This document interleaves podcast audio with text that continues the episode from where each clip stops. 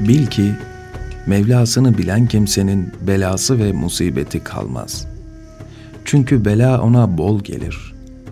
Onun acısını hiç hissetmez. Arif'in hakla arası iyi olduğundan halkla arası da iyidir. O hem bedenini hem de ruhunu Mevlasına adamış, her şeyini onun tedbirine vermiş, işlerini ona havale etmiş, kendisi de aradan çekilmiştir.'' Bu hal onun Allah'a yakın olmasını sağlamış, yakınlık mertebesine ermiş, huzura ve rahata ulaşmıştır. Onun kalbine marifet nuru inmiş. Bu sebeple de onda dünyaya ait hiçbir istek, arzu kalmamıştır. Arif bedenini Mevlasına vermekle rahatı bulmuştur. Onun haklı olan muamelesi, halkın isteklerine tabi olmak için değil, halkla muamelesini hakla muamelesine uydurmak içindir. Zira Arif'in bütün arzuları yok olmuş, dünyalıktan hiçbir muradı kalmamıştır. Onun kalbine marifet nuru yerleştiğinden artık arada masivaya yer kalmaz. Arif, yükselmede kemal bulunca artık onun inişi olmaz. Çünkü Mevla'nın huzurunda olanın gözlerinden perde kalkar.''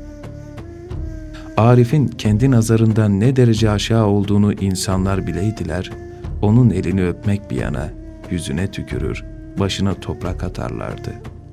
Arif'e bu ismin verilmesine sebep, başkalarının bilmediklerini o bilmiş ve yüce mertebeye ermiştir. Eğer Arif'in kalbinden doğan marifet güneşinin şuahalarından biri perdenin gerisinde yani huzurda olmayan abide gelecek olsa, abid buna dayanamaz ve helak olurdu. Arif olmanın alametlerinden bir diğeri de Arif'ten akan terin misk ve amber misali kokmasıdır. Arif olmanın alametlerinden bir diğeri de sana baktığında öyle bakar ki sen onun senden başka hiç kimseyi bilmediğini sanırsın. Yine senden yüz çevirdiğinde öyle çevirir ki sen onun seni hiç görmediğini ve sana bakmadığını sanırsın.'' Resulullah sallallahu aleyhi ve sellem ehli beytiyle her zamanki adeti üzere konuşup ülfet ederken ezan okunduğunda onların yanından öyle bir hızla kalkardı ki sanki onların yanına oturmuş ve konuşmuş değildi. Arif konuşurken dili Allah'ı anarak konuşur. Kalbi onun muhabbetinde sadık kalır. Sırrı sonsuza kadar ona aşıktır. Arif'in kalbi uyanık olup asla uyumaz.'' Onun kalbinde masivaya, Allah'tan gayrı şeylere yer olmaz.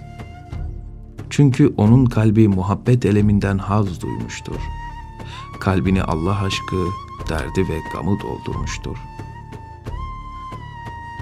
Arif, kalbinin bir ve aziz olan Allah'ın nazargahı olduğunu bilir. Hal böyle olunca onun gece uyuması nasıl düşünülebilir?'' Onun gönlü masivadan geçmiş manevi hazlara ve zevklere ermiştir.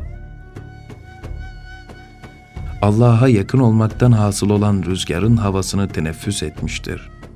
Sonra da üns ve huzur meclisine ermiştir.